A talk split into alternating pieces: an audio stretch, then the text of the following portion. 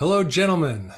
So, we're here today at Parallax to celebrate O.G. Rose course, uh, which is coming up in November, uh, and which is going to be um, smashing. Do you want Do you want to start by by telling us about this course? I understand it has something to do with birds floating in the air.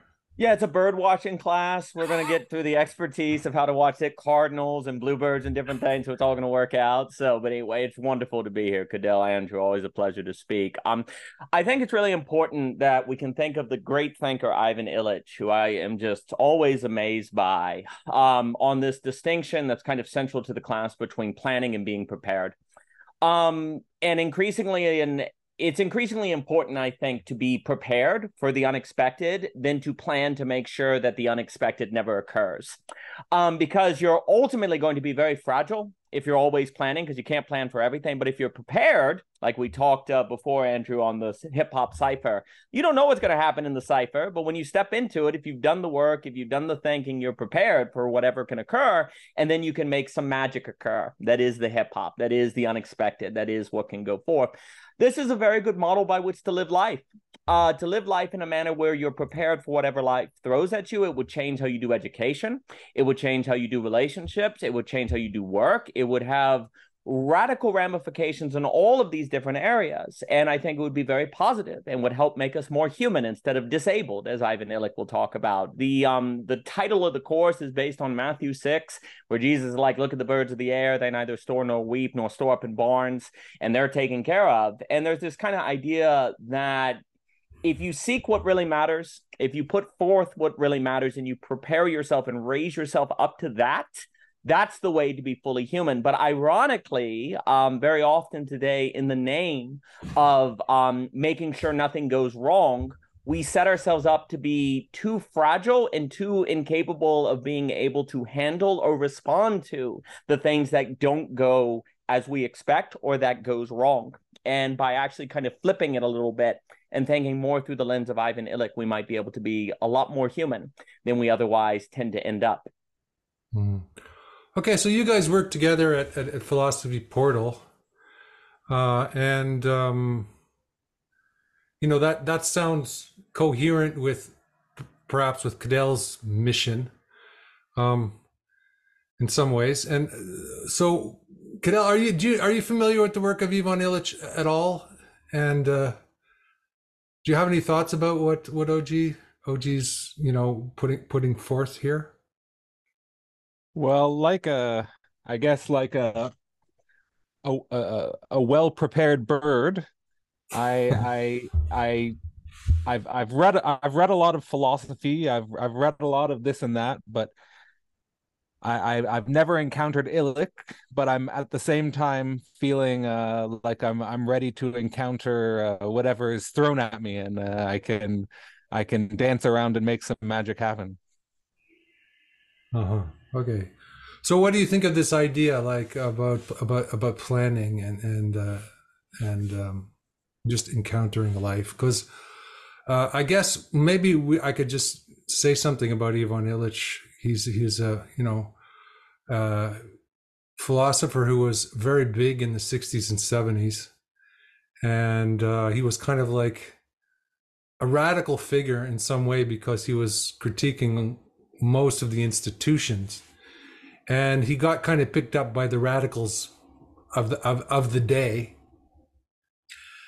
And then kind of got canceled in the in the 80s because of his book book gender and disappeared from public discourse because he felt that public discourse was no longer worth engaging with i would say but so he has there's two parts of his his work there's his his public work uh, and then there's his later work, which I find deeper and even more interesting than his earlier work, even though he's an unknown figure in many ways. I think he has a lot of influence. A lot of people who, who I've talked to, we've we put on a course with um, Bonnitta Roy and and uh, and I've talked to Jordan Hall, and there's a lot of people mention him here and there, and that, that he's had a big effect on them, and and he's definitely had a big effect on me since since reading him.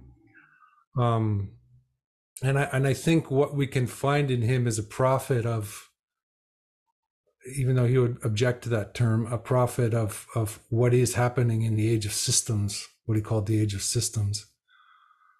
Uh-huh. Well, I can I can I can relate to this. I, let me let me relate to this idea of planning. If that that does that make the most sense as an inroad? Sure, please.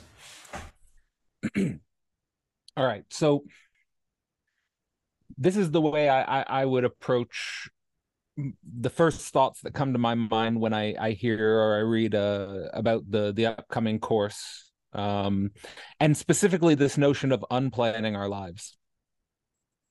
So, for me, when I was really getting into academics, when I was getting into moving in that direction, it actually came out of uh, a disruption of a plan. So the the mm. plan was to become a world famous athlete. As you can see, I failed. so it, it, it didn't work out so well. Um, at a certain point, basically, you have a plan. I think it's good to have a plan.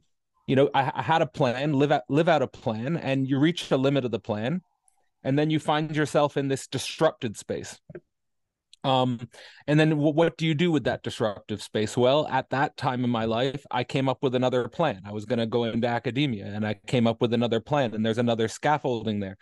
Right. And I sort of live out that plan, you know, you, and, and the plan is something, and the plan is something that I think many people, in, especially in the 20th century, um, will be familiar with is that you you do you go undergrad, you go to graduate school, you go to do a doctorate, or you do undergrad and then you get a career, and then that career is going to take you until retirement, right? And and that's the plan, right? And and the problem in the 21st century, and maybe why Og Rose's course is is is uh is so important. Sign up right now, is that um these life plans of I'm going to be X I'm so I'm going to be a professor until I'm 60 and then retire or I'm going to be a doctor until I'm 60 and then retire or I had a I had a girlfriend in my undergrad who wanted me to become a doctor. Her parents said, "Unless you're a doctor, you can't date my daughter."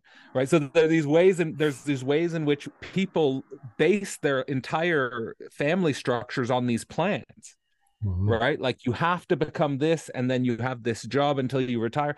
And the thing is is that that just that model's just broken completely. Like that doesn't work at all. Like there's no there's like and just like and and for me i had an interesting window into this because i was interested in um, the technological singularity theory where i saw that as as technology was advancing through society i was like all of the ways in which our society organizes plans for a life they're not going to hold. So, for example, if you look at papers, there are papers that say by tw- by 2030, we're not going to need lawyers. By 2030, we're not going to need doctors. By 2030, we might not need teachers, right? And and and then all of the things in which people organize and plan their lives just bec- and become disrupted. So, in some sense, if you are within one of these plans, uh, then it could very well be that this plan is going to encounter an imminent disruption and you need to unplan uh, in order to in some sense uh, come up with a different ethic of life. And maybe what og rose is trying to do here could be a helpful window or a gateway into that type of um, experience of life. Yeah just before before og speaks I, I i just want to say that what you're describing is really uh, it's it's that's how he that's how uh, you know Ivan Illich lived his life, right? Through various disruptions of one world into the other and leaving another world behind. So that's very interesting. And I think he believed, you know, as a religious person, that he was guided by, you know, what, what you could call the Holy Spirit. So when when system when the system becomes so reified and so mechanical and so dead there's a need to to to move into another another realm and it means you know leaving everything behind so i think that's what you've been describing a little bit Cadell. well i'll just say that i came up on on the and then pass it to, pass it to daniel but i came up in terms of the end of my plan uh when um basically the first was at the end of my masters i realized that the the plan I had structured in the academic university system was not was in too much of a conflict with the real of my desire and mm-hmm. so in and and and then when i was able to get into a doctoral program which was in touch with the real of de, de, real of my desire i came up in terms of the hard limitations of basically uh, i don't think the university system is is going to hold um, the way the way it currently exists. And so and, and so that was another break point. And so i think in regards to what you're saying about the way ivan illich lived his life sort of incorporating like that to me is like you know for example if we're going to throw in jargon like the the, the idea of self-othering of living uh, as a, as a self-othering process that what what that means basically is to incorporate disruption uh, and to make yourself in some sense capable of of uh, making disruption your friend mm-hmm. um, and, and, then if you can make disruption your friend and then um, uh, you're able to in some sense move with the asymmetry of your identity instead of the constantly needing to uh, fortify the symmetry of your identity um, and and maybe I'll I'll end it there. Mm-hmm both, both of what you said was perfect and it's very important to note that planning is inevitable. Like so for example i've got to go on unfold chairs at the venue. I'm planning to go on unfold chairs at the venue. I've got a schedule and so on and so forth. The issue is order and where today what we tend to do is plan and not prepare. Like we think if we're planned we are prepared but they're actually different activities and they're different ways of being ready for the world um, you know, St. Augustine had that idea that evil is a misordered good. You know, everything that exists has substance if rightly ordered. So right like so likewise, if we plan to say go unfold the chairs at the venue without sacrificing the exercises or work to be prepared for the unexpected, that would be one thing. But there's something about the systems that Ivan Illich talks about, the human brain in general, that tends to go in the direction of treating the only real things as the things that are planned. And if you do that, that's you being responsible and that's you doing what you need to do. But ironically, that actually makes you unprepared for the unexpected in life. You know, a way to put it to use because Cadell is teaching on Lacan, which is extraordinary. Cadell always loves to do classes on the most difficult books and thinkers. So salute you, sir. Uh, and with like Lacan, what we've done is we've tried to plan to avoid plan, plan away from encountering the real and we've been able to do that for a while. Now we actually need to prepare for the real. Like you have to be prepared for the real, especially given the singularity or AI and all the changes that are occurring. If we're not, the psychosis and neurosis that will occur is going to be extraordinary. And you see that increasingly occurring. Another way to frame this is Nassim Taleb and anti-fragile, um, because basically to be prepared is to be anti-fragile. And the problem with mm-hmm. planning is that it makes you fragile. You cannot predict when the rock is going to hit the window, for example. It could be today, it could be tomorrow, it could be later. But you could, looking at the structure of the window, determine if it would handle being hit by a rock or if it would shatter, right? So by examining the structure and the anti-fragility or robustness, these different terms that Taleb uses, you could make, you would say, oh, well, even though I don't know when something unexpected will occur, say a rock hits the window, I have reason to believe the window will be fine because of its structure. This is what has occurred we've basically focused all our attention on planning to make sure that the rock never hits the window, which is ultimately impossible, not paid attention to the structure of the window, which would be preparing for the day the unexpected occurs. And as a result, when our planning fails and the rock eventually hits the window, it shatters. And that just describes us because we need to be thinking in terms of, and but this is where Ivan Illich is also very important in his later work, where he talks about shadow work, the right to useful unemployment, because basically what he's pointing out is all of the things that make us prepared and anti-fragile tend to occur in the shadows of the system. It's the work that you're not paid for. It's the work outside of employment that that is what makes you anti-fragile. And if you exist in a society where doing that work makes you a deviant quote unquote is the term he uses or immoral or irrational then it becomes rational for people to only engage in planning to only participate in the system, to therefore become fragile. And then when the unexpected occurs, the singularity is, uh, as Cadell mentioned, then everyone's going to shatter. Um, and that's basically what's being set up now. And then the irony too, and then I'll pass it on, is I, uh, you know, I've been doing a lot on like economics and theories of equilibrium, and Tyler Cowen talks about the great stagnation. The great irony is this emphasis on planning seems to eventually lead to a great stagnation in first world nations. It stops creating wealth. Um, because ironically, it would seem that economies ultimately rely on that shadow work area where creativity and wealth occurrence happens, which is outside the economy. So then the other irony is if everyone's like, well, planning is practical from an economic standpoint, if the emphasis on planning removes wealth creation, it's actually incredibly unpractical and unbeneficial uh, beneficial to the system because it creates a people that actually aren't even able to engage in creativity, wealth creation, social capital, all these things. And yet we're sacrificing this wealth in the name of wealth through planning. So, this is the great irony that is occurring and why a focus on preparing uh, becomes becomes really really urgent today, both in just being more human, but then on a structural level, on a kind of macro system level as well, we're not seeing wealth creation. And so you're just seeing that the planning, the emphasis on planning has a, a limit to what it's capable of producing. Hmm. Yeah, some for some reason when you were speaking, I I I'm picturing what's going on in Israel right now in a way and i'm picturing these people living in these beautiful houses and somewhere in israel and then you know terrorists paragliding through the you know into the into their into their world and then them having to be faced with with death you know these images. So it's like i was thinking about ivan illich and how in a way he wants us to prepare for for, for death not to plan for death but but that is sort of the deepest kind of preparation or deepest kind of spiritual practice that could be done because no matter what we try to plan for there's always that possibility of of the boundaries and borders you know being thrown open and us being encountering that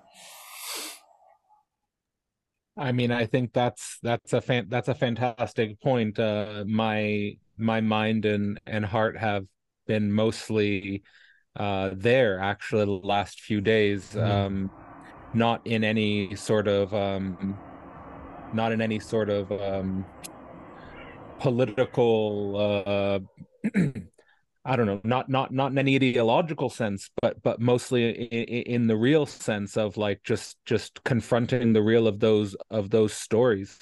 Um, like so, for for example, um, the the people who planned to go to a festival, mm. Uh, the people who plan to go uh, to dance, um, and the people who plan to go listen to some techno music, and then all of a sudden you find yourself in a war zone. Um, which nobody could have planned for. I suppose you could argue uh, that you could uh, live your life in such a way as that you could prepare for the the the, the imminent catastrophe of of any given event. Um, but ultimately, I think the best framing and the framing that has stayed with me uh, since I I sort of started my journey outside of the ac- academy um, was die again, die better. Um, and the reason why Die Again, Die Better became sort of so central to me was because it it seemed to me that that facing death um, and living and preparing my life in some sense in relationship to death uh, is is the deepest work uh, that can be done. I think um, Illich would agree with that, and I think that is. I, am sorry if I interrupted there, but but it just really resonates with Illich's uh, idea that the, the, actually the hospitals and you know hospitals are robbing people of their you know ability to die you know in, in a sense uh, and then schools are robbing their people of their ability to become sentient thinking people and this was his point you know which seemed rather extreme when he, he came out with it but it, it seems to be becoming more and more the case you know in the very institutions that people are you know people which are you know which, pe- which people are, are, are dealing with with these things. Yeah, well, th- I think what has occurred is we have a, an extraordinary bias toward what is quantifiable. And if it is not quantifiable, then it doesn't exist. It's not even real. And Julien Benda, when he wrote, and I read that with Joshua Hanson, who recently put out a lovely new book on academia, Joshua Hanson and Raymond uh, do just wonderful, Owen do wonderful work. And what Julien was warning back in the 1920s, quite a bit ago, is he's saying that the university system is giving up or absconding its duty to defend the useless space, the space of leisure. And he's like, if that occurs, then there will only be spaces that are validated by what is quote unquote practical according to pragmatism, uh, as, as, understood at the time. And that would result in a massive dehumanization. Uh, and it would also make people dependent on the system because it would only, their value would only be um, tied to their ability to effectively participate in that system. So there would be a disabling of humanity. And and you know, then you had people like Josef Pieper, obviously, and different people. And Ivan Illich is right in is right in there. And so likewise, what ends up happening is health becomes like in a way, education becomes good at tests, health becomes taking medicine um, being practical know is knowing which experts to refer to. There's this gradual shift in associations of which increasingly disable the human being from being capable of thinking about health on their own or thinking through their own ideas yeah. or all of these different things. And so you're increasingly disabled. And the insidious part about it is you actually feel like you're not disabled though because I can call the expert, because I can take the medicine. So the, the fact you've been disabled is actually hidden um, from you by the presence of the system until it's too late, until the unexpected occurs um, or you can't access it. And it actually then brings, of course, to mind kind of Hegel's master slave dialectic, where the master actually doesn't have the, you think you're the master because you have access to all of these things and the system serves you. But actually, no, the system has all the power because you don't have any ability outside the system. And so there's an alienation that occurs. And I absolutely think we really need to examine when people today are talking about the kind of mental health crisis, meaning crisis, all these terms, we really need to examine how much of it is a disablement crisis, a feeling of I don't have skills, I don't have abilities, I can't live the life I want to, and I'm kind of disempowered. Because I think that's a that's a big feeling that people have. But you know, as Illich points out, if you take the time to say, learn how to build the example he uses in his book is learning to build a house on your own without reference to a professional, people look at you like you're crazy. Why would you build a house yourself when you can have some people come and do it for you? It's irrational. It's um, impractical. And what Illich says is that basically means any skill. That basically means that any skill production of a human being outside of their job is going to be de and there's not going to be incentive to do it. And in fact, it will seem rational not to do it. Well, that just means everyone's disabled that just means everyone doesn't have abilities and skills and that leads to a feeling of disempowerment that i think is widespread today yeah this was his term the disabling professions yeah. which appear to give you some sort of power because you have this profession right which gives you a social status in the world uh, which and it might make you feel good for a while but then you realize that you're you're you're not you're not connecting with so many aspects of life you know and then you have this whole burnout society or or, or whatever because people are, are just or just working on one level they're not you know relating to all the different levels of existence so to speak hmm. yeah i mean i i i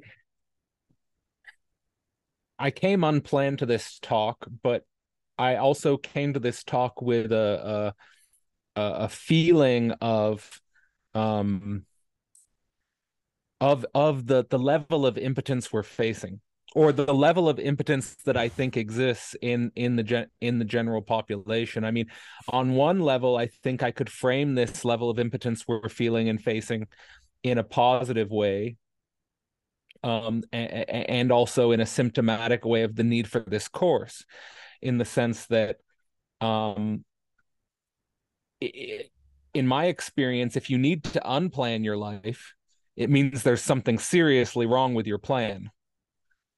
Right? Like if you if you're operating within a plan which is really not working that's been my experience anyway. Like you know when you reach the the limit of a plan um and, and, and that's at the moment where you need to to sort of enter the phase of unplanning um and and and you and you sort of need to demechanize whatever it is that has been installed in you either through organizational institutional uh lens or through even uh, can be from familial or or or, or your socio-relational uh, life that that's not working that something something's deeply wrong. Um uh, in in terms in terms of the the positive dimension to entering into this space of of of unplanning and impotence and impotence being a positive thing is that you can in some sense sort of it's painful but you can confront and wash out of yourself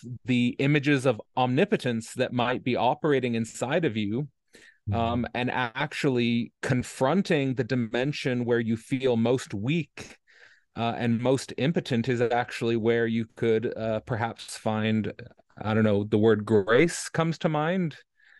Um, the capacity to um, the capacity to humble yourself uh, to the to to, to the reality of what's really going on and and whatever fantasies may have been obscuring or masking uh, the relationship to the real of of your own body and and your own immediate social relationships.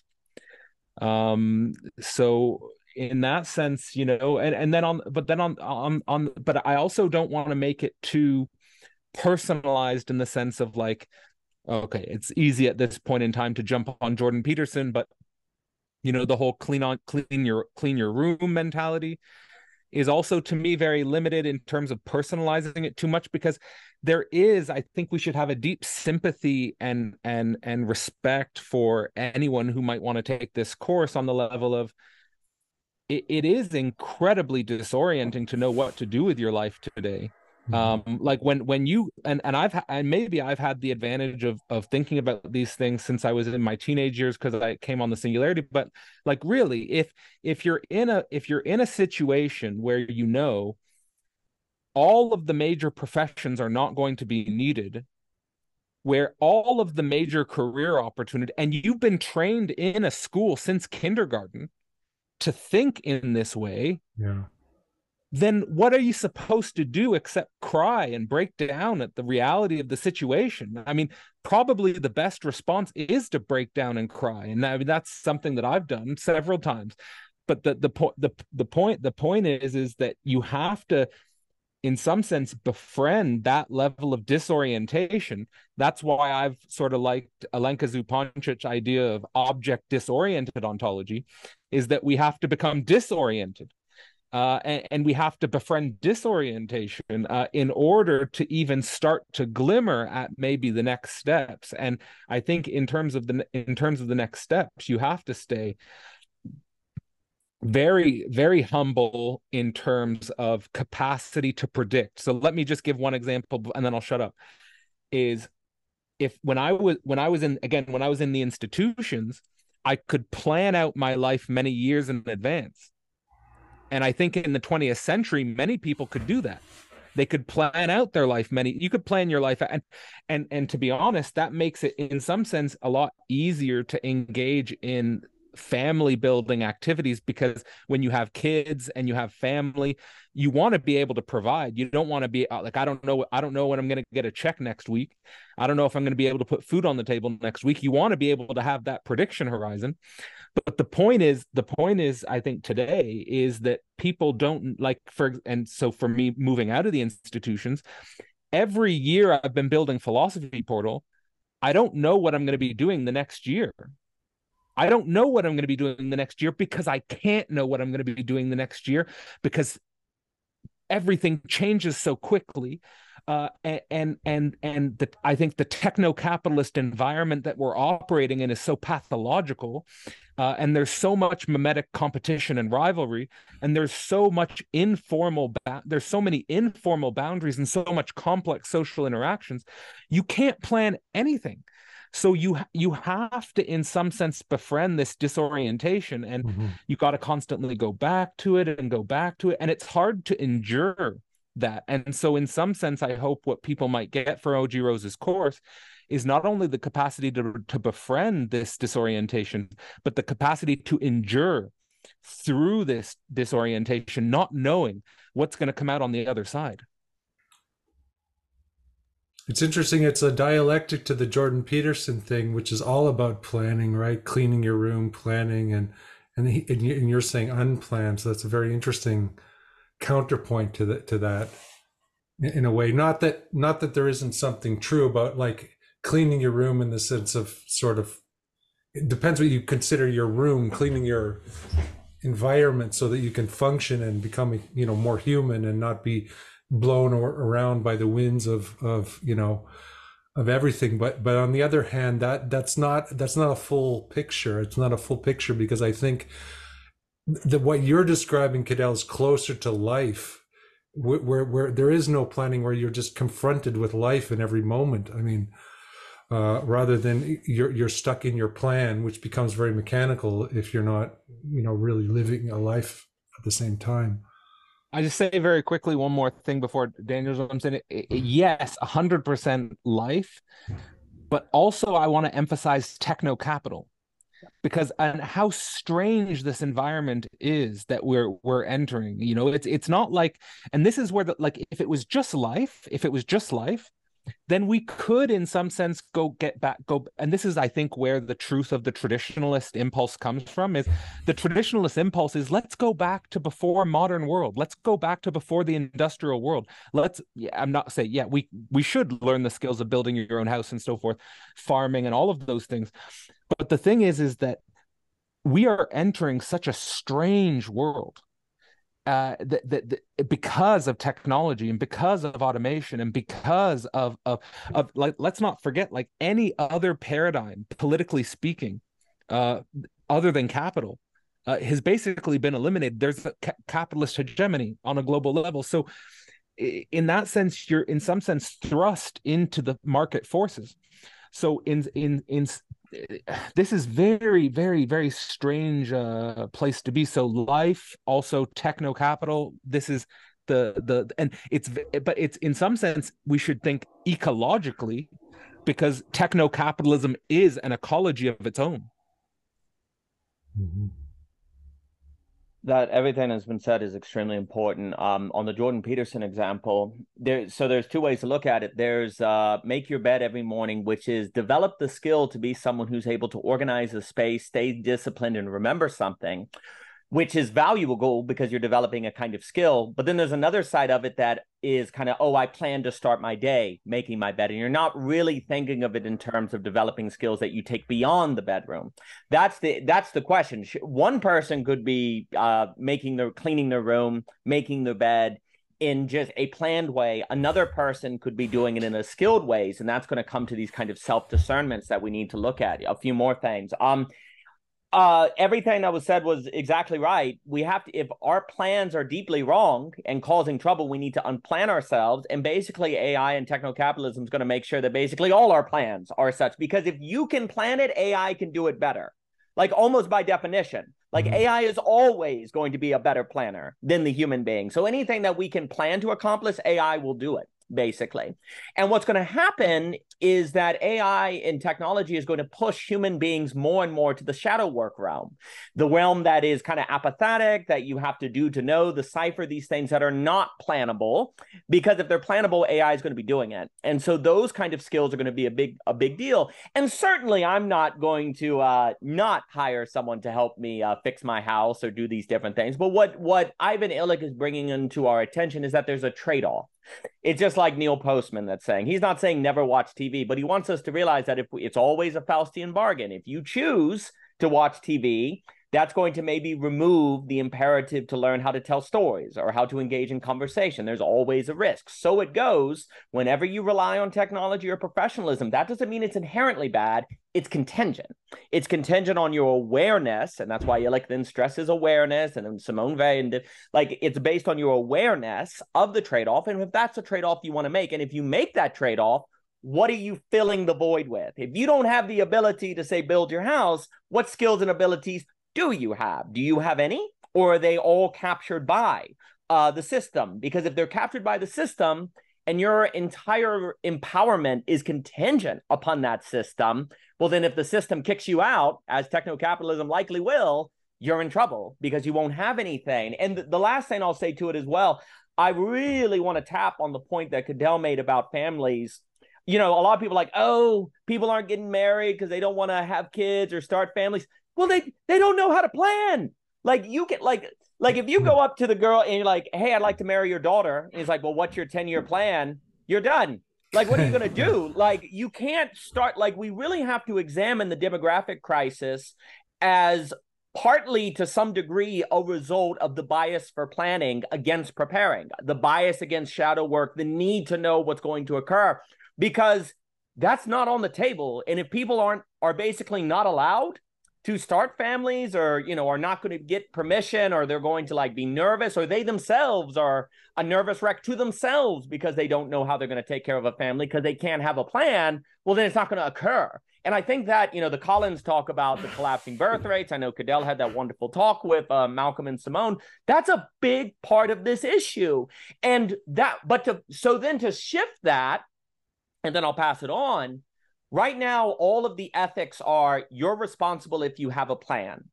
Under that, in this new paradigm, people aren't going to have families because they're not going to feel responsible. They're not going to feel capable for the future. But if instead being responsible is being prepared, having the ability to meet whatever occurs, having the ability to improvise, having the ability to make things work, well, then people could maybe feel ready and prepared and start families and things. But you have to have a kind of ethical shift in the zeitgeist in order to, to make that change. Could I could I could I suggest, mm. and of course, just dismiss the suggestion if it's not relevant, but it it it could be that we need a dialectic of planning and unplanning. Oh sure, it sure, se- sure. Like it, but mm. it it seems like I, I totally get the unplanning your life thing. I I totally get it. I, I think it's it's needed but it, what what what's coming out the most like coming into this conversation i was un, unplanned now in this conversation what's yes. sticking out to me as very important and very central for people who will be taking this course is is being prepared that's yeah.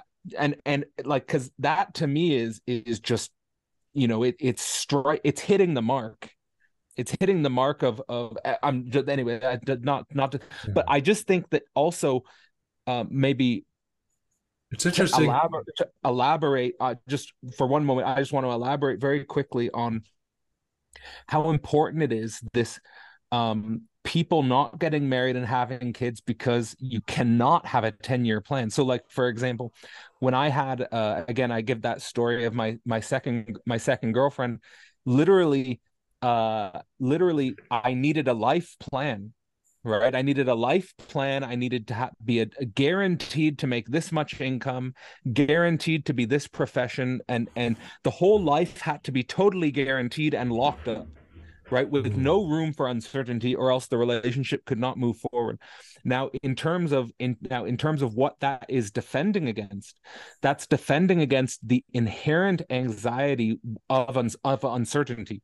The mm-hmm. inherent anxiety of how do you how how it's hard enough to live with oneself then to have a, a long-term relationship partner. Many people are extremely struggling with this then in terms of having a long-term relationship partner and having kids taking care of impotent bodies because what does it mean to have kids? It, it's basically taking care of impotent bodies and and and and and having the anxiety of not feeling like an adult yourself uh, having to raise other uh, impotent bodies to be adults is is most if people don't have the knowledge of how they're going to put food on the table or pay rent they're not going to be able to enter into those types of arrangements. There's going to be too much anxiety. And so basically the social fabric of our society is being ripped apart by the anxiety of uncertainty and the fact that planning is just not possible anymore.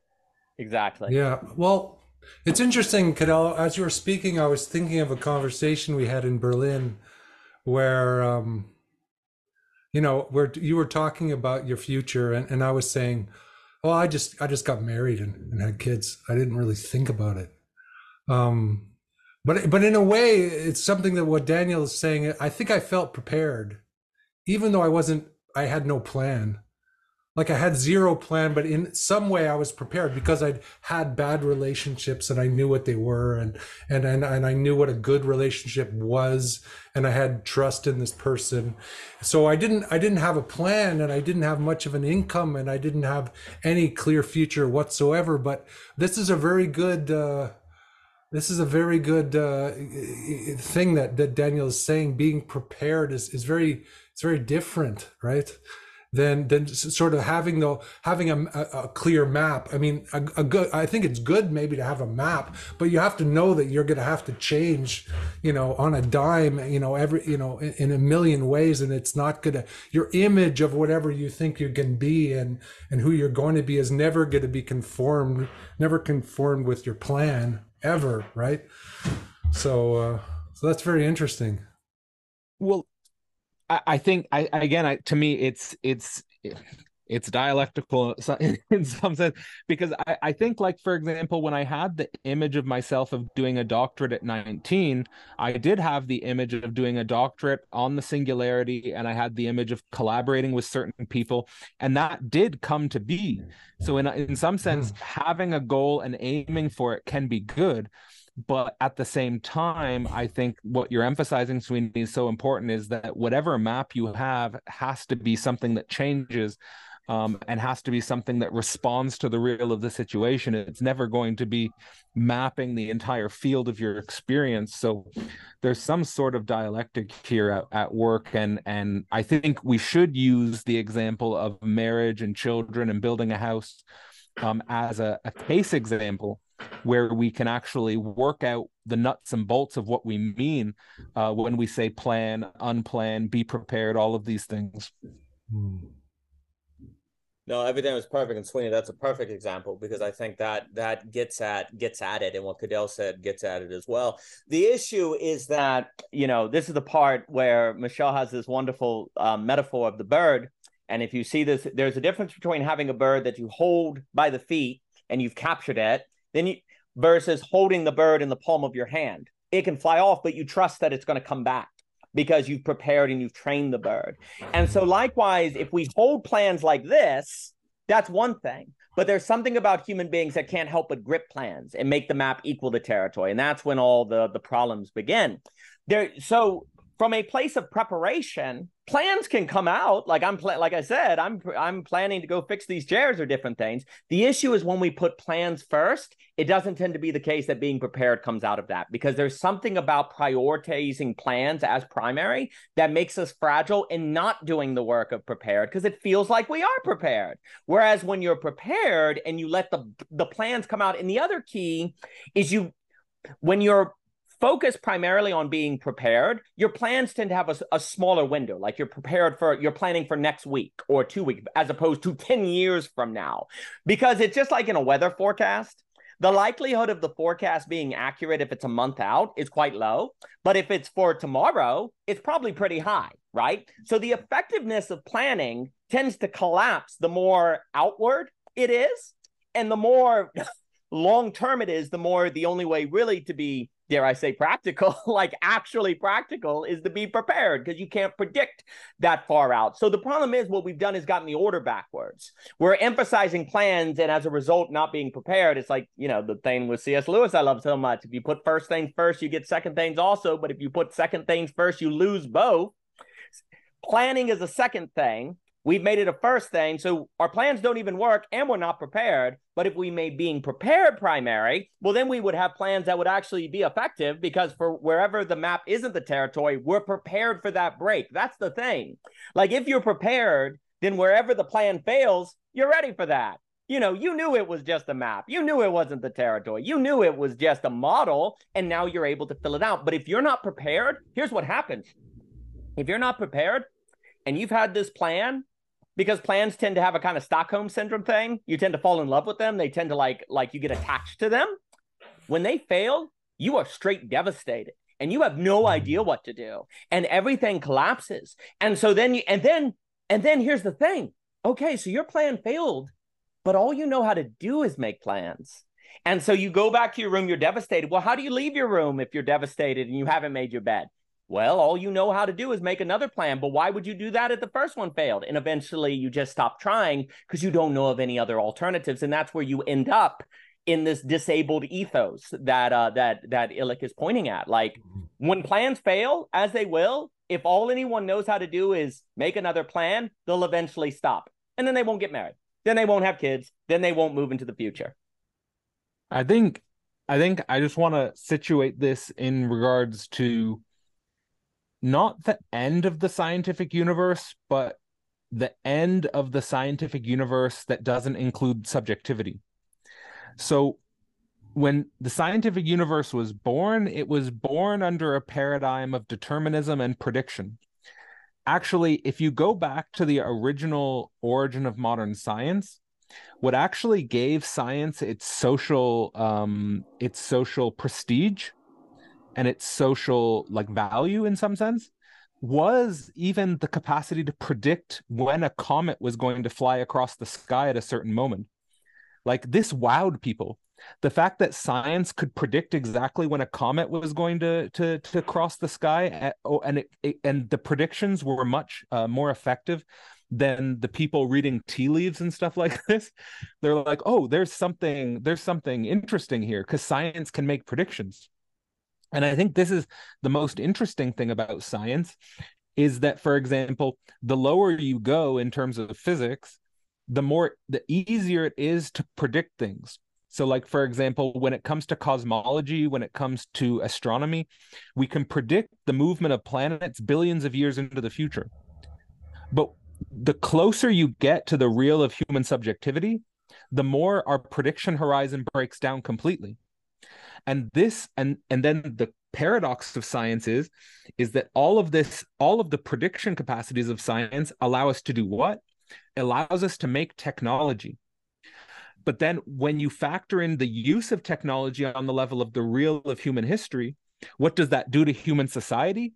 It makes it more unpredictable meaning we mm-hmm. don't like the, the in some sense it's the automatization it's the the the the technology technologization of our society which is making it impossible for us to predict the future of our own identities so this is to me why we have to have a science which includes subjectivity which is a science which is in some sense mu- which is in some sense much more internal and friendly to the quantum mechanical paradigm because you come down to uncertainty, you come down into indeterminacy of identity, um, but also the need for psychoanalysis because you basically have to what like already said what happens when you confront uncertainty and indeterminacy?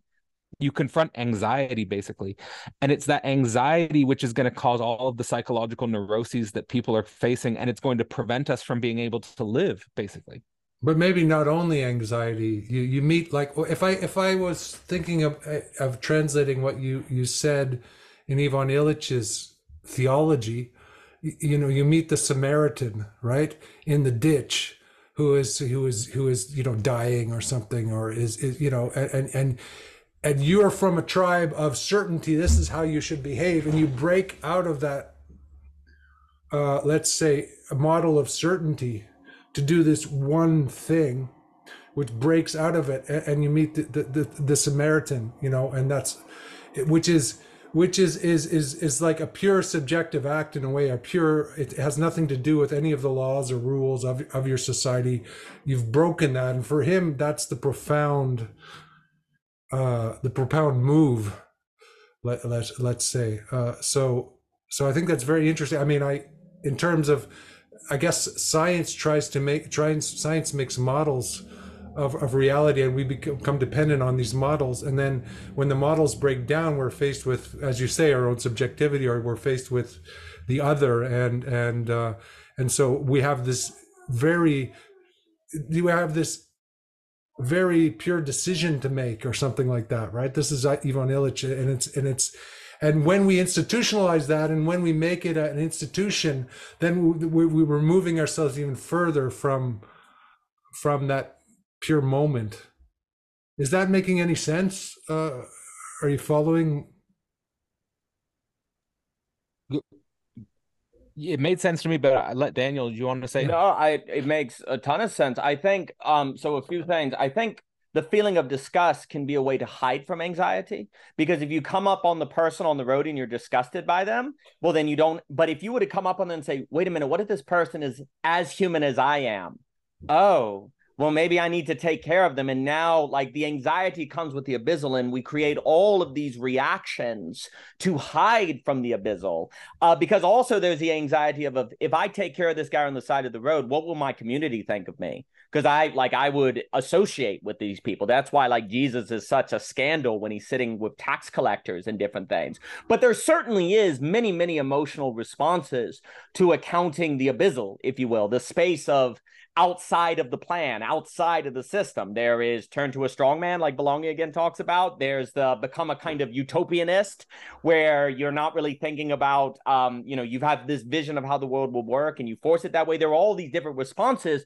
And all of them, I think, is speaking to an encounter of Lacan's The Real, which has this kind of anxiety to it. Like one of the things too, um, like there's so much talk about like the world is ending, and I wanted to speak on this because I think Cadell is exactly right to say that when you're in this place of impotence where you feel like powerless, it is an opportunity in the Hegelian sense, right? Like whenever you're encountering a limit, you know, for Alex Ebert, that can be a saturation point that has a threshold, right? So, but it's all up to us. It's like we've said, like for Hegel, the future is better, but there's no guarantee there's a future. So it's contingent, right? It depends on how we respond to this impotence if it, and if we might negate it, sublate it into something that actually makes us more human. And actually, the impotence is a result of the saturation of the planning paradigm. It's not that the past was wrong to use planning because you had a period of technology where that kind of worked, right? Like the last 70 years, it's not that that was like immoral to live according to plans. It it worked, right? The issue is that you have historical epochs and shifts just like Hegel understood. And what you're reaching now is the saturation point of the of the planning model and you have to then negate sublate it into the prepared model. Notice I didn't say erase it because there's going to be plans in preparing. It's all about the order. It's where we make primary the prepared and the plans come out of that, as opposed to we've had a historical period where we've basically been able to conflate planning and prepared as if they are the same thing. You know, we've been able to get away with that because the technological paradigm has allowed that, and that's coming to an end. And so now we have to reverse it and I actually, and then I'll I'll pass it on. There's a few because the things also on the comments was really important. I, I think you can actually make the argument that, um, and hopefully belonging again too does this, where if you go into economics, you actually see at the core of it is something unplanned. If you go into the core of society, like belonging again one, you see at the core of society something that's unplanned. That is uh, the conflict of the conflict of society, the value circle. You see in economics, you don't have an equilibrium model. Here's the funny thing: in a very real way, to move to a paradigm that's really focused on the um, prepared versus the planning is actually bringing out the core of all of these different fields that we've actually kind of lost sight of. Now, that's an elaborate argument I'd have to get at, but another thing I want to just kind of bring out is how there's actually a realization um, of what's behind so many of our systems. And that's something that's non systematic that makes it possible. That's an entirely different subject. I just want to note that. All this seems very profoundly Christian to me. It's like, it's like the, the impetus of the God man on the cross is our impotence or our inability to, you know, to plan. Right? It's like it's like and and, and what what Cadell's talking about that is the meditation. Okay, we can't, you know, we we we're, we're we can't really go further than that somehow. Um, well, well I, it, I, would just comment that's a good example because you can't plan for God to show up as a man like that, right? Like, you know, you can be prepared for it maybe, but even that's a very high bar. I think it's a good example. Cadell, please.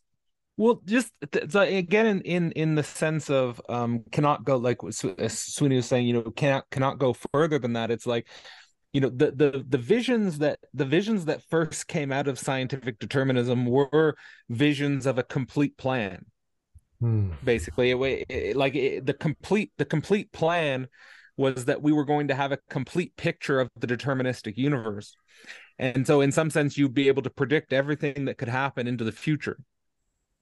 And in some sense, that brings us, I think, to the the radical core of like what what Hegel's saying when he says and in, instituting the owl of Minerva, because he's basically saying, look, you can't jump ahead of yourself when you include subjectivity you can't go into the future You Mhm. can't predict the future. You can't go any further than this. What we can do is confront the real of our situation here. That's basically what we can do. And what the philo- the only thing that the philosopher is is the philosopher is actually thinking the real of the moment without without without and and not functioning as a strong man uh not focusing as a utopian not focus the the philosopher doesn't have the philosopher ideally shouldn't be functioning as just some blind authority figure. The philosopher shouldn't be functioning as some here's the utopian vision of where we're all going to be going in the promised land. Uh, the philosopher is just maybe capable of pointing out some some antagonisms and tensions in the present moment that maybe we should think more about um a- and, in some sense that that in some sense might be more closer to the model of um preparedness. I mean a, a philosopher is ideally someone who's who's prepared to think the real. Uh, that's that's that's all. And i think that's why maybe the real uh blessing or gift that that that that philosophy can give is after you've studied it you just come to for example let's think about about like what we can learn from from the horrors what's going on in Israel right now. And let's let's think about that. I mean and and let's let's let's let's think about that in in the in our deepest humanity together or something like that uh, and keep bringing it back to these real topics.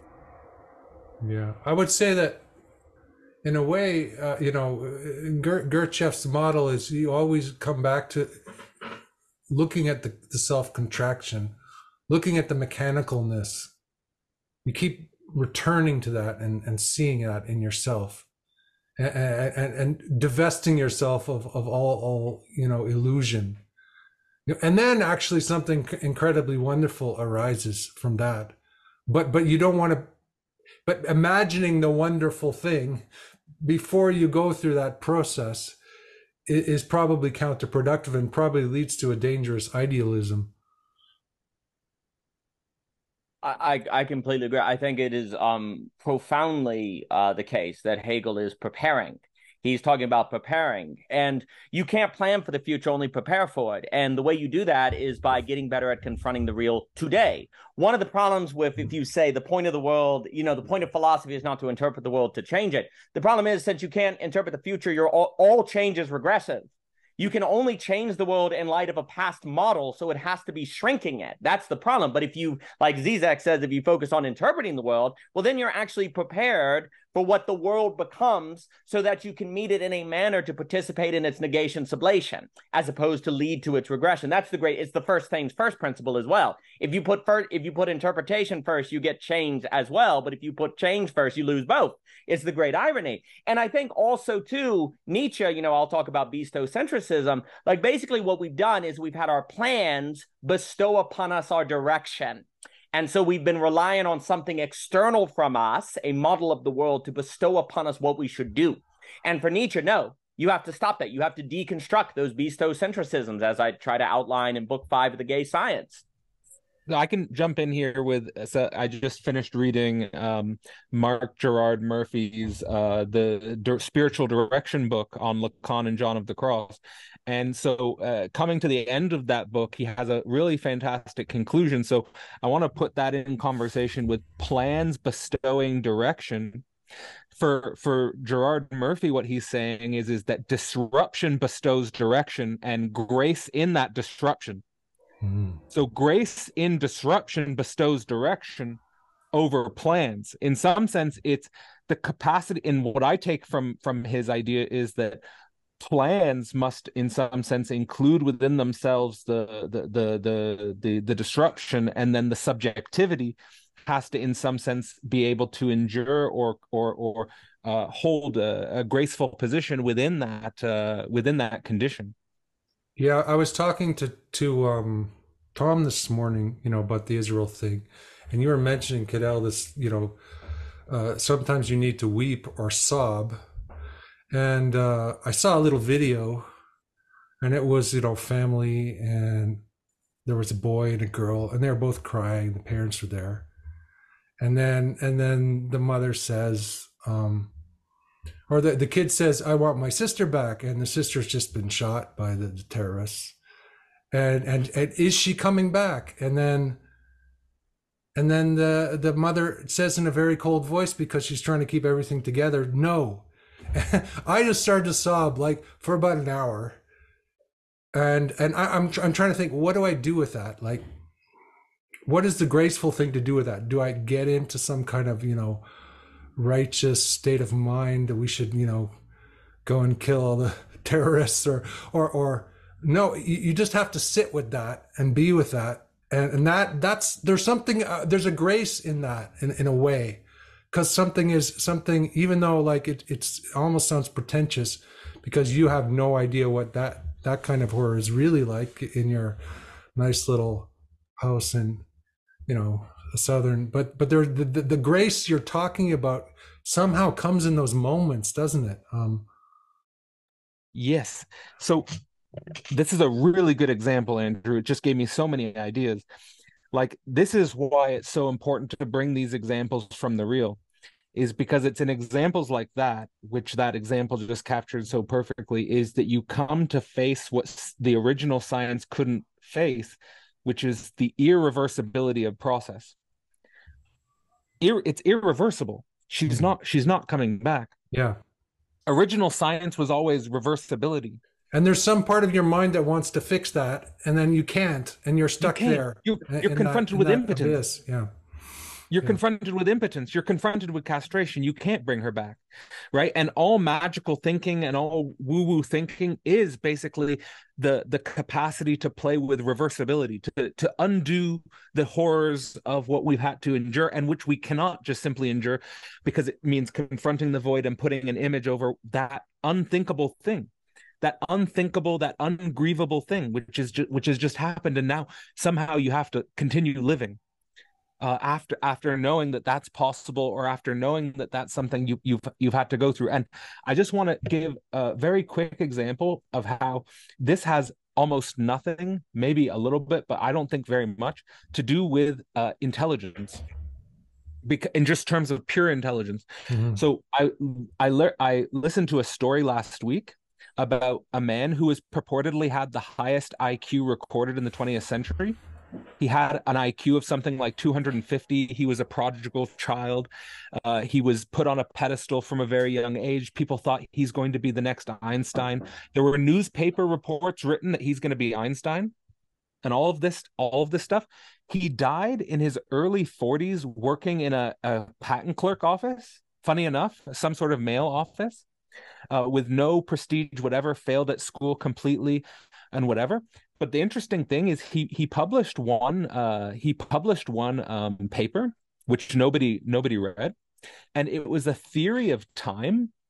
It was a theory of time which claimed that we could do reversibility. And I read the paper.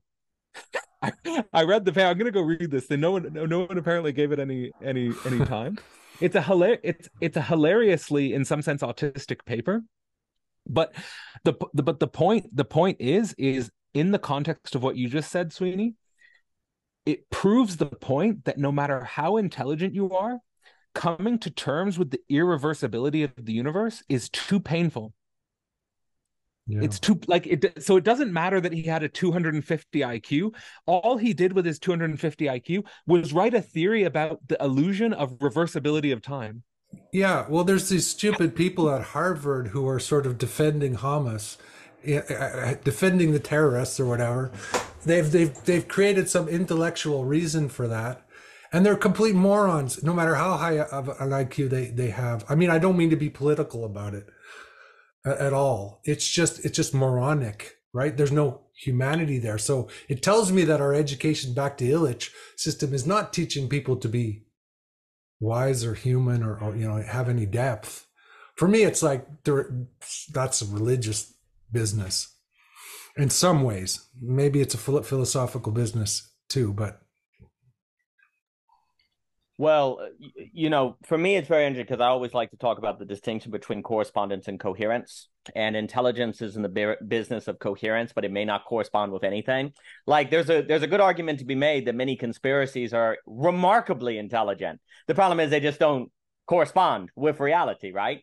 And the Mm. problem is that in a society that really emphasizes planning, you're emphasizing coherence as if that equals correspondence. You don't have to actually be prepared for the places where your plans fail. And this is what intelligence wants, actually. Like, intelligence wants to believe that if your model is coherent, or if all your arguments add up, or you have a model and it all fits, that the map is the territory. Because if the map is the territory, then intelligence is God, basically. But if the map isn't the territory, that's really what? Humbling. But in that humility, intelligence can be put in its right space to be enfleshed, as that Illich will say, to be embodied, to be coming to terms with subjectivity and the subject in different things.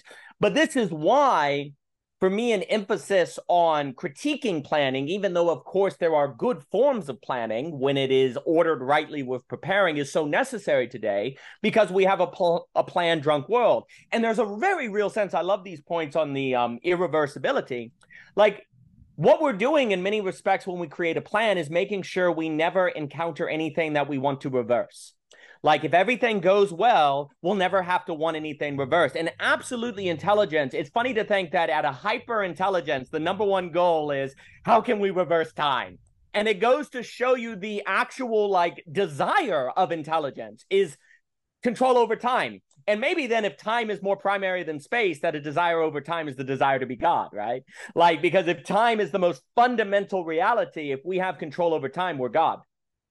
So I just want to say this because this is my major philosophical takeaway in so far teaching Lacan is he puts in uh he says that the in some sense the sublation of Freud is Plato and Kierkegaard where Plato is where Plato is memory and Kierkegaard is repetition and I was just thinking about Hmm. the ultimate intelligence has the plan to to to that to never encounter anything that we'd want to reverse.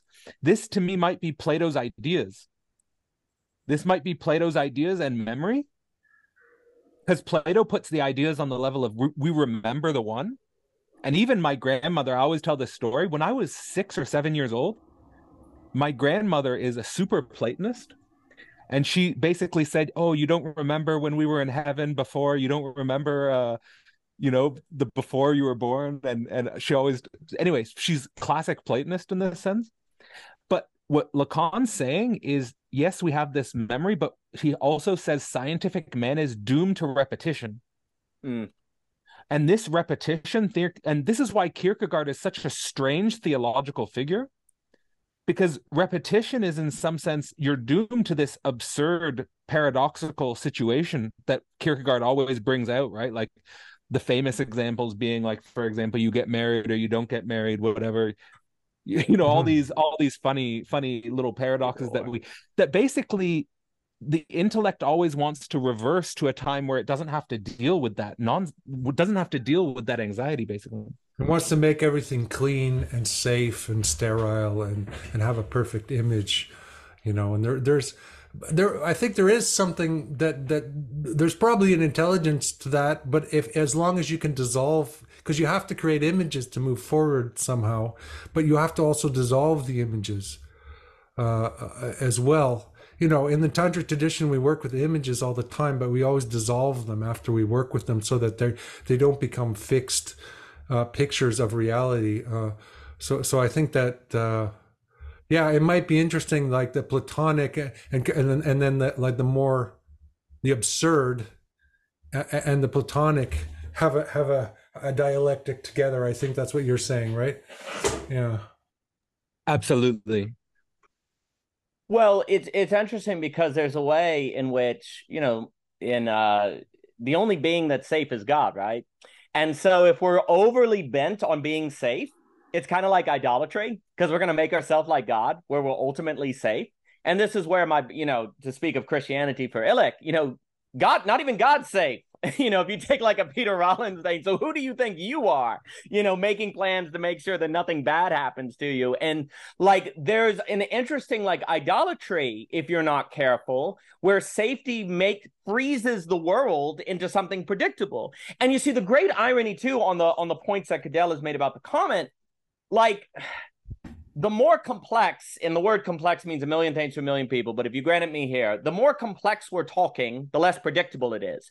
But the irony is that we associate the most real with the most predictable. So the most real things are the least complex. So then humans are like one dimensional, to use Marcuse's phrase. We're we're disabled because if all of the social incentives are in favor of planning and predictability, that means you have to make the human less complex in this sense to be more like the comet, right? And then we wonder why everyone is like freaking objectified. We objectify ourselves in these social incentives. And so it's so important to not have this association of the real the real future is the one you can plan because if you can plan it's less complex and therefore less alive. It's more like just basic physics or formulas or different things. And so that social bias is incredibly complex consequential.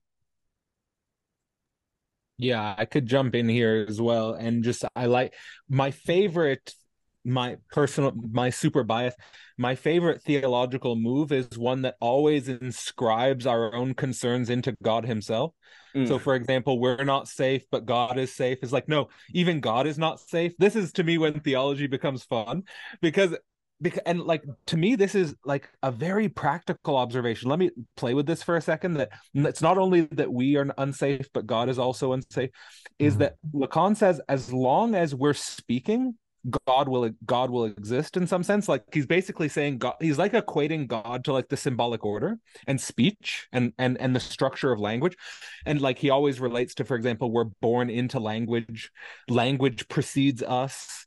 Um and so in some sense language is like the structure of god or something. But let me just give this example of even God is not safe in this context, is because what happens with uh, the technological singularity is in some sense it threatens language itself. So if if if god is some sense equivalent to like the symbolic order even god is unsafe in the technological singularity. So so we we, we have to think in this uh in this level i think. I remember talking to a jewish theologian who would say that god is schizophrenic and that it's our job to heal this schizophrenia of god. I thought that was an interesting uh another interesting theological kind of game. Uh, one thing I was thinking also, I wanted to what, what you were talking about earlier is the fact that this this in, intense planning, right, of the technological world that is is encroaching on everybody all the time. Uh, uh, I was talking to Owen earlier, and Owen's writing poetry. I say, okay, yeah, that's the thing to do. You're, you're supposed to do the thing that the machine can't do uh, you know, always, right? So you should be you should write poetry, or you know, that's like that's the right move to make, um, uh, the, to do the thing that the machine cannot do. Um, and that's kind of that is being prepared. Is, is it? Are you prepared to do what the machine can't do? I do agree with this, and I like the direction you're pointing. I just want to say that I've come across an AI software program that's able you can send it you can send it uh like okay. for example I'm by I'm again giving my bias but I sent this AI program uh, like Eminem's early albums, and it can play around with them and it can recreate like the same sounds and it can recreate the same. Like, so in some sense, even this is under under threat. It's it's basically this is mm-hmm. very very this is very terrifying. But I I agree that, that this is this is the question. This is the terrifying question that we need to be prepared for. What we need to be prepared for is precisely what the machine can't do um and and i'm even like i'm i'm like paying it i'm paying attention to this in, in my own work right? Because in making courses or whatever uh, writing uh, scientific papers or philosophical papers increasingly i see all of these uh, advertisements on Twitter or advertisements online that say, "Oh, in just five minutes, uh, this AI program can make an entire course for you." Yeah, yeah in just yeah, five minutes, in, in just five minutes, uh, it can create a presentation for you, so you don't ever need to make a presentation or you don't ever need to create a course because this AI program can already do it. So it's very uh, disturbing time that we're heading into. Yeah. Um so maybe I think we need to wrap up now because I, I would love to keep talking for an hour. This has been a wonderful conversation, but uh, but uh, I have a, another uh, appointment at seven. Um, uh, give us give us a final you know plug uh, for for why we should should unplan our lives. Well, this has been amazing. Um, well, um, we need to unplan our lives. I'll just use what Cadell said at the end. Um, there is going to be something the AI can't do. And we will be so trained by the AI to have it do everything that the thing the AI can't do is what's going to destroy us because we can't plan for what the AI can't do, only be prepared for it. And that's where we need to be doing preparing now. So when that thing hits us, we're able to respond to it like a hip hop artist. And I think like life is fuller if you do that and you really can walk into a room and feel like you can talk to people that you actually do have something to say to them. And i think the number one thing so all of this opens up to me the biggest distinction that is the difficulty of the prepared life the unplanned life is being able to tell the difference between fear and wisdom. And I would argue that the whole reason we've actually kind of have this bias toward planning is to conceal ourselves from the difficulty of that discernment. How do you tell when you are engaged in fear to say not do something versus wise to do something? How do you tell when you're being foolish to do something as opposed to facing your fears to do something? This is where all of the different um, things that come in, the class, like these very phenomenological tests, like the unarmored test, self forgetfulness, all of these have to come out because that's going to be the fine distinctions we have to engage in auto mastery, get to the place of auto mastery in so that we can thrive when we have a life that is focused on the prepared as opposed to being disabled by the plan. And that will also be the training that we can put ourselves through to make us ready for this uh, thing that the AI will not be able to do. And that also would actually make us capable. I think Alex would put it very well, where with AI, we're going to have to be escape artists, thinking of entirely new forms of art. Because, you know, whatever form we create is going to be really good at poetry suddenly, really good at music. Well, what if there are new forms, like, like entire forms of art or living that we haven't thought of that actually AI could help us think of as a tool for that new formulation creation if we're prepared to face the anxiety that the technology will put forth so that we may use it in that positive way. And so, again, I want to be able to walk into a room and be prepared for whatever the people there may bring or say, and to bring life to that situation because I know I can't plan for the encounter of the other, but I can be prepared for it. So on November 4th, we will go into detail on how to be prepared, and it will be a lot of fun, and we're thrilled to be start be starting soon. Awesome, guys. Thanks so much. This was great, and let's do it again sometime. Yes, yes, yes. Cadell, Andrew, this has been great. See you guys.